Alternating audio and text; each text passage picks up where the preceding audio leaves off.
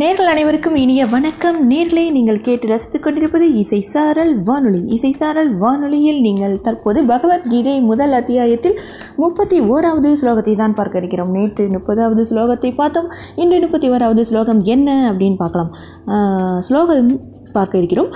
நிமித்தானீச பஸ்யாமி விபரீதானி கோ- கேசவ நசஸ்ரேயோ அனுபஸ்யாமி ஹத்வா ஸ்வஜனாமகாகவே அப்படிங்கிறதா இந்த ஸ்லோகம். இந்த ஸ்லோகத்தோட பொருள் என்ன அப்படின்னு பார்த்தோம்னா கேசவா கெடுதல்களை விளைவிக்கக்கூடிய சகுனங்களையும் காண்கிறேன்.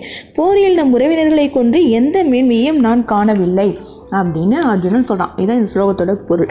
சரி நான் கெடுதல்களை விளைவிக்கக்கூடிய அறிகுறிகளை காண்கிறேன். அப்படின்னா என்ன கருத்து? அப்படின்னு பார்த்தோம்னா எந்த செயலுக்கும் விளைவு எவ்வாறு அமையும் என்பது பற்றி குறிப்பு காட்டும் சகுனம் முதலியவற்றை லட்சணம் அதாவது அறிகுறி அப்படின்னு சொல்லுவாங்க. ஸ்லோகத்தில் வரும் நிமித்தானி என்ற சொல்லுக்கு இதுதான் பொருள். ஏற்படக்கூடாத நேரத்தில் கிரகணம் உண்டாவது பூமியில் நடுக்கம் ஏற்படுவது ஆகாயத்திலிருந்து நட்சத்திரங்கள் உதிர்வது ஆகிய கெட்ட சகுனங்கள் தோன்றுவதிலிருந்து இந்த போரின் முடிவு நன்மையாக இருக்காது. அப்படின்னு தெரிகிறது. ஆகையால் எனக்கு தெரிந்தவரை போர் புரியாமல் இருப்பதுதான் நல்லது என்று அர்ஜுனன் தெரிவிக்கிறார்.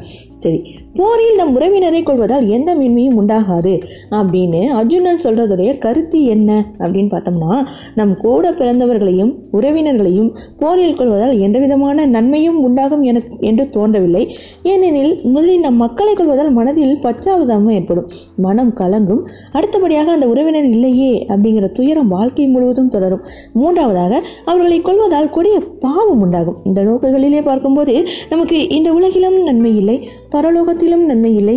ஆகவே தம் கருத்துப்படி யுத்தம் செய்வது எந்த விதத்திலும் உசிதம் இல்லை அப்படின்னு அர்ஜுனன் நினைக்கிறார். தம் உற்றாரை கொள்வதால் எந்த விதத்திலும் நன்மை இல்லை என்று சொன்னதற்கு மேலும் வலிவு ஊட்டுகிறார் அர்ஜுனன். அடுத்த ஸ்லோகத்தில் இருந்து அதை பார்க்கலாம். தொடர்ந்து இணைந்திருங்கள் நமது இசை சாரல் வானொலியோடு பகவத்கீதையோடும். நன்றி நேர்களே அடுத்த ஸ்லோகத்தை பார்க்கலாம். நாளை.